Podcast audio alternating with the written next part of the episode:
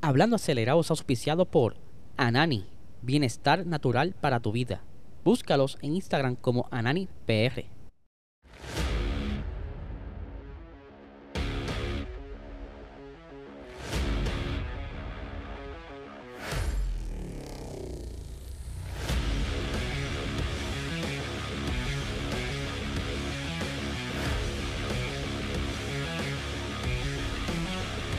Saludos amigos fiebre, bienvenidos a todos a otra edición más de Hablando Acelerado. Eh, habla Liesel, aquí es lunes, ya por lo menos comienza semana. Espero que todos ustedes tengan ya electricidad y agua. Poco a poco se está restableciendo, así que espero que se encuentren muy bien. Antes de comenzar el episodio, quiero recordarles, ¿verdad? Nuestro auspiciador principal, Anani Bienestar Natural para tu vida. El mejor cannabis medicinal que hay ahora mismo en el mercado. Si quieres quitarte el estrés, los dolores, la ansiedad, todo esto, ¿verdad? Que está causando eh, los estragos de huracán eh, Fiona. Así que busca a tu doctor, saca la licencia, dale para el dispensario más cercano y consigue estos productos de alta calidad como los que estás viendo ahora mismo en pantalla. En adición de otros más que los puedes conseguir en su website ananifarma.com y puedes seguirlos a ellos también en Instagram como ananispr. Ahora bien, este fin de semana pasado, ¿verdad? No hubo eh, Fórmula 1 pero sí hubo eh, Extreme, ¿verdad? Y que la persona que es nueva aquí, que está entrando por primera vez a este episodio, Extreme es una categoría tipo Rallycross que corre en diferentes partes del mundo, pero son localidades especiales porque son seleccionadas por alguna eh, oportunidad ecológica. Por ejemplo, este fin de semana pasado estuvieron corriendo en Chile, eh, donde la oportunidad que, ¿verdad? que estuvieron atacando eh, para mejorar era la, el ambiente, el entorno de la rana loa. Es una rana que aparenta ser que aporta mucho al ecosistema en esa zona, ¿verdad? En eh, la parte acuática de, esa zona. Y pues está en peligro de extinción. Ellos fueron allá y hicieron varias cositas para ayudar a que esta rana siga, eh, ¿verdad? sobreviviendo. Y que ustedes saben, o para los que están ahora entrando, eh, ahí normalmente quien domina es el equipo de Nico Rosberg, que ha encontrado la manera de sacarle provecho, pero este fin de semana no le fue muy bien y quien estuvieron ganando ¿verdad? La, la parte final de este fin de semana fue el equipo de Lewis Hamilton eh, X44, ¿verdad? Aquí vamos a ver parte de lo que fue esa última batalla para que entiendan más o menos cómo es la cosa para los nuevos que están entrando. Ahí pueden ver eh, parte de la batalla final que estaba Cristina Gutiérrez junto con el corillo del equipo McLaren. Déjame salirme aquí para que puedan ver un poquito mejor. Eh, estuvieron batallando, de hecho, esa última ronda, la final, la estuvo ganando el equipo de McLaren con la piloto Armando Gilmore. Y pues, mano, todo se pensaba que iba a hacer su primera victoria McLaren en su primer año en stream, pero así no pudo ser, ya que fueron eh, penalizado dando oportunidad o paso al equipo de Lewis Hamilton a llevarse la victoria, ¿verdad? Porque penalizaron al, equipo de McLaren. Estuvo bastante bueno, aún así eh, el equipo de Nico Rosberg sigue por delante de la los standings. Ahí tenemos el equipo eh, Rosberg X Racing con 83 puntos y el equipo de Lewis Hamilton en segundo lugar eh, con Cristina Gutiérrez y Sebastián Loeb. Él ha sido nueve veces campeón de rally con 66 puntos. Mira, pero lo que me gusta es que este año el equipo de Carlos Sainz, Acciona Sainz Extreme E Team, ha dado una mejora bien brutal y ha estado luchando en unos momentos dados con los equipos grandes como lo fue eh, el equipo de Nico Rosberg en la pasada carrera, no, no esta de este fin de semana, la anterior, donde incluso tuvieron un pequeño toque, y ahí lo tienen en tercer lugar con 60 puntos. En la cuarta posición tenemos aquí al equipo de Ganassi, ¿verdad? Sí, el equipo americano de Ganassi, con Sarah Price y Kyle Lidiuk con 55 puntos. Aquí también en la quinta posición el equipo McLaren, Emma Gilmore, con Tanner Fox, eh, el campeón de Fórmula Drift. Y está, le está yendo muy bien este primer año, que por cierto, lo más probable ya para los próximos años, ya sea el siguiente, van a permitir hacer cierto ajuste a los carros, o sea, a lo que es la jeepeta que ellos usan, al jeep, al SUV, para tener quizás eh, más control sobre el setup por cada pista, ¿verdad? Y poder entender mejor su, su vehículo y así sacarle provecho. Eh, para ir finalizando con los standings, tenemos que le sigue la sexta posición Genesis Team con Cary Munings y Timmy Hansen con 33 puntos. Excite, este es el equipo de eh, Europa con Tamara Molinaro y Timo Scheider. Eh, el equipo de Jenson Button, GBXE, con Heda Hosa y Kevin Hansen con 25 puntos. Eh, Cupra Team, que ahí tenemos entonces a Nasser Altilla, que él es campeón de Dakar, y a Jutta No sé cómo pronunciar ese nombre, es alemán, así que discúlpenme. Y en la posición final tenemos a Veloci eh, Racing Team con Cristina GC y Lance Goodrich con 8 puntitos. Este equipo, mano, no le ha ido muy bien y Cristina también tuvo un, eh, un accidente hace tiempito atrás que no pudo estar corriendo, pero vamos a ver cómo le va a este equipo que está bastante atrás. Ahora bien, aquí retomando mi cara en la pantalla.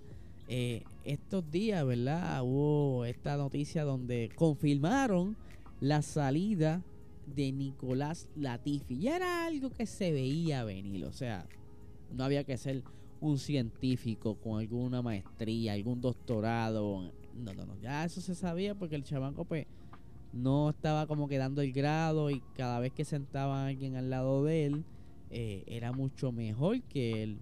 El año pasado era George Russell, eh, este año tienen a Alex Albon, eh, que ha estado sumando hasta puntos mientras que todavía Nicolás Latifi no ha logrado puntuar esta temporada. Y que sientan entonces a eh, Nick Debris sustituyendo a Alex Albon y logra darle una, buena, eh, un buen espectáculo, incluso hasta puntuar algo que tampoco ha podido hacer Nicolás Latifi. Latifi es de los pocos pilotos que quedan, ¿verdad? De, pagando su asiento. Él entró en el 2020 y que eh, ¿verdad? se esperaba un poquito de él porque no era tampoco malo la Fórmula 2 pero no era que fuera tampoco el mejor de la Fórmula 2 pero aún así pues no, no se ve progreso.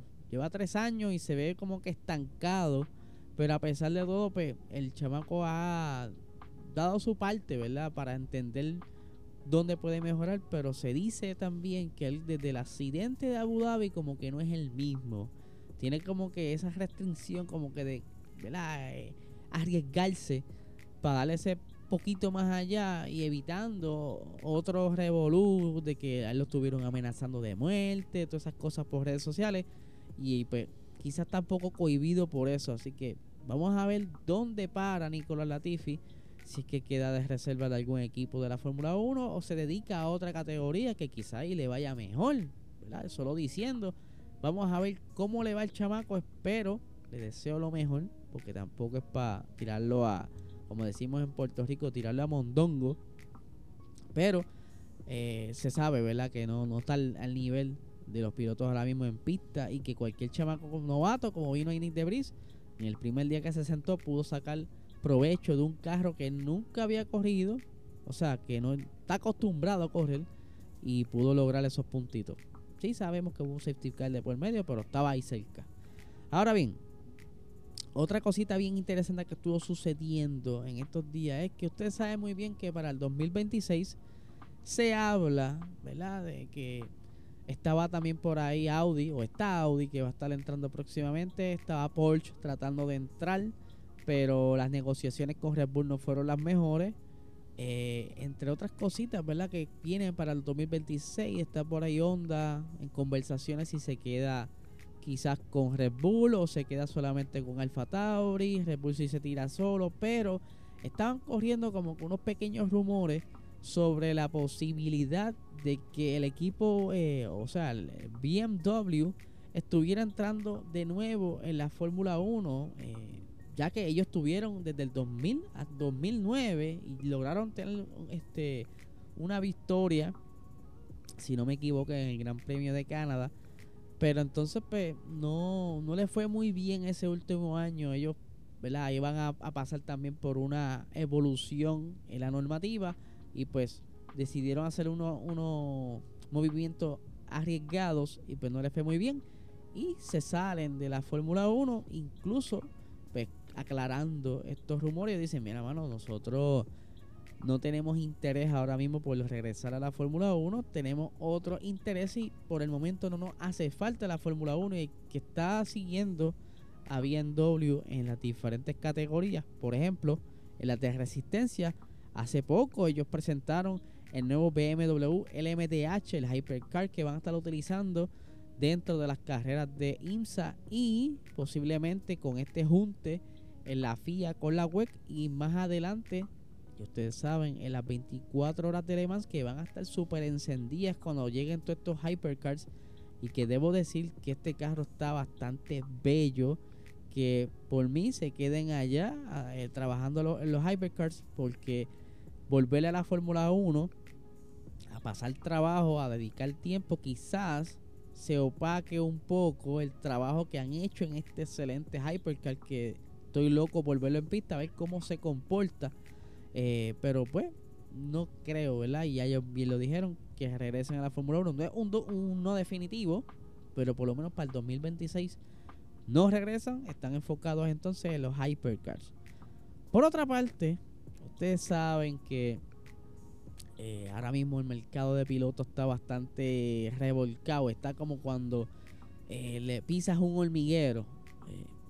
Primero empezó la avalancha Vettel, y lo voy a estar diciendo y discúlpeme, Vettel empezó todo este revolú, Fernando Alonso se mueve Pastor Martin, eh, ahí entonces comienza el litigio, la novela de Oscar Piastri, que ya había negociado con McLaren, y estaba ya con casi todo planchado, y pues, se sabe por qué Piastri estaba, como quien dice, seguro de que McLaren lo iba a aceptar, porque Ricciardo no estaba dando pie con bola en el equipo desde que llegó. El pobre muchacho ha estado pasando trabajo y que entonces regresa, o bien, no regresa, sino que viene eh, Oscar Piastri al, al juego para poder, el poder debutar en la Fórmula 1 en un equipo formalmente, ya que él fue campeón en la Fórmula 2 y estaba loco por conseguir un equipo que le diera un espacio, un asiento, ¿verdad?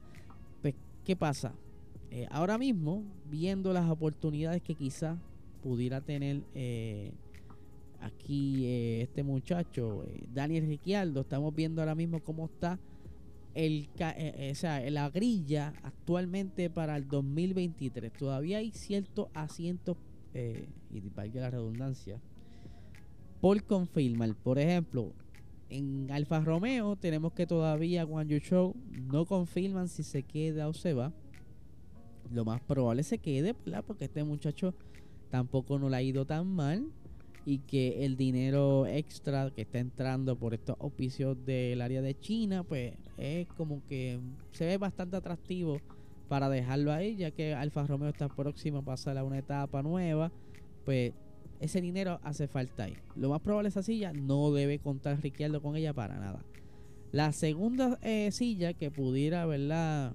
Estar por ahí en juego, la de Williams, pero Williams muy bien dijo que, mira, este, ahora mismo, pues, de contratar a alguien preferiríamos un novato para darle oportunidad. Y ya tienen por ahí a, a, Logan Sargent, el piloto americano, que lo más probable hagan el anuncio ya próximamente. O eh, quién sabe si Mick Schumacher cae allá, pero todavía no hay como que mucha luz sobre eso.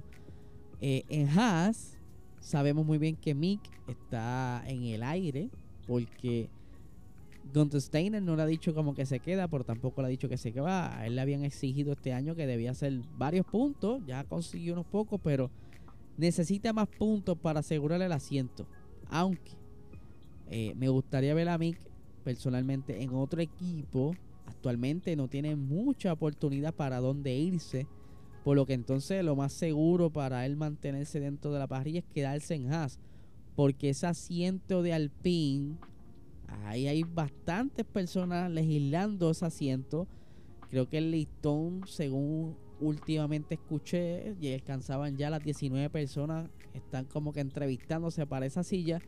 Por lo que entonces no hay un Daniel Ricciardo en el panorama para el 2023. Está bastante comprometida la cosa aunque no ha dejado de estar en conversación con la futuras posibilidades. Pero, a lo que voy. Él bien ha dicho en una entrevista recientemente en unos medios australianos donde eh, él no, no ve como que seguro que él esté en el 2023 corriendo y ya nosotros habíamos hablado sobre unas expresiones que se colaron eh, en una conversación que él tuvo con Checo Pérez donde él indicaba que 2023 está apretado pero 2024 regresamos con fuerza vamos a leer las expresiones de Daniel Ricciardo referente a lo que él, ¿verdad? su futuro dentro de la parrilla de la Fórmula 1 yo espero que no le pase como a Nicole Holkenberg, porque está por ahí también Holkenberg, pero lleva varios años fuera, aunque está siendo, eh, por decirlo así, considerado para el equipo Haas, pero eso todavía, ¿verdad? No es algo que haya sonado como que Contestainer lo quiera filmar ya, ¿sabes? No, yo creo que ese asiento, el del PIN, está como que medio en el aire, porque el de Williams lo más probable sea de Sargent. Pero vamos a leer aquí las expresiones de Daniel Ricciardo dice, cuando digo que no lo sé, es que todavía no tengo contrato para el año que viene. ¿Podría suceder todavía? Bueno, podría. Creo que no me voy centrado, no me estoy centrando demasiado en el próximo año. Por supuesto que quiero correr, quiero estar en la parrilla, quiero estar compitiendo. Pero no veo el año que viene como un todo o nada. Obviamente 2024 es algo que quiero tener en cuenta y mirar. Así que ahí es donde estoy. Si o no correr en el 2023, significa dar un paso hacia atrás para luego dar dos pasos adelante. Y entonces, eso es lo que estamos tratando de averiguar en este momento, yo y mi equipo. Así que podría ser un año fuera. Que algo que ya entonces está confirmando esa conversación que tuvo con Sergio Pérez caminando por el paddock hace poco en uno de los grandes premios. Algo que mucha gente me tildaron de loco. Dije, mira, mano, yo no, yo no me estoy inventando nada. Eso es lo que se está hablando en muchos medios. Algo que se cachó en la conversación, ¿verdad? Bastante, ¿verdad? Apuntaba mucho a lo que dijo ahora en esta entrevista. Así que, y no es, no es algo que esté fuera de la realidad.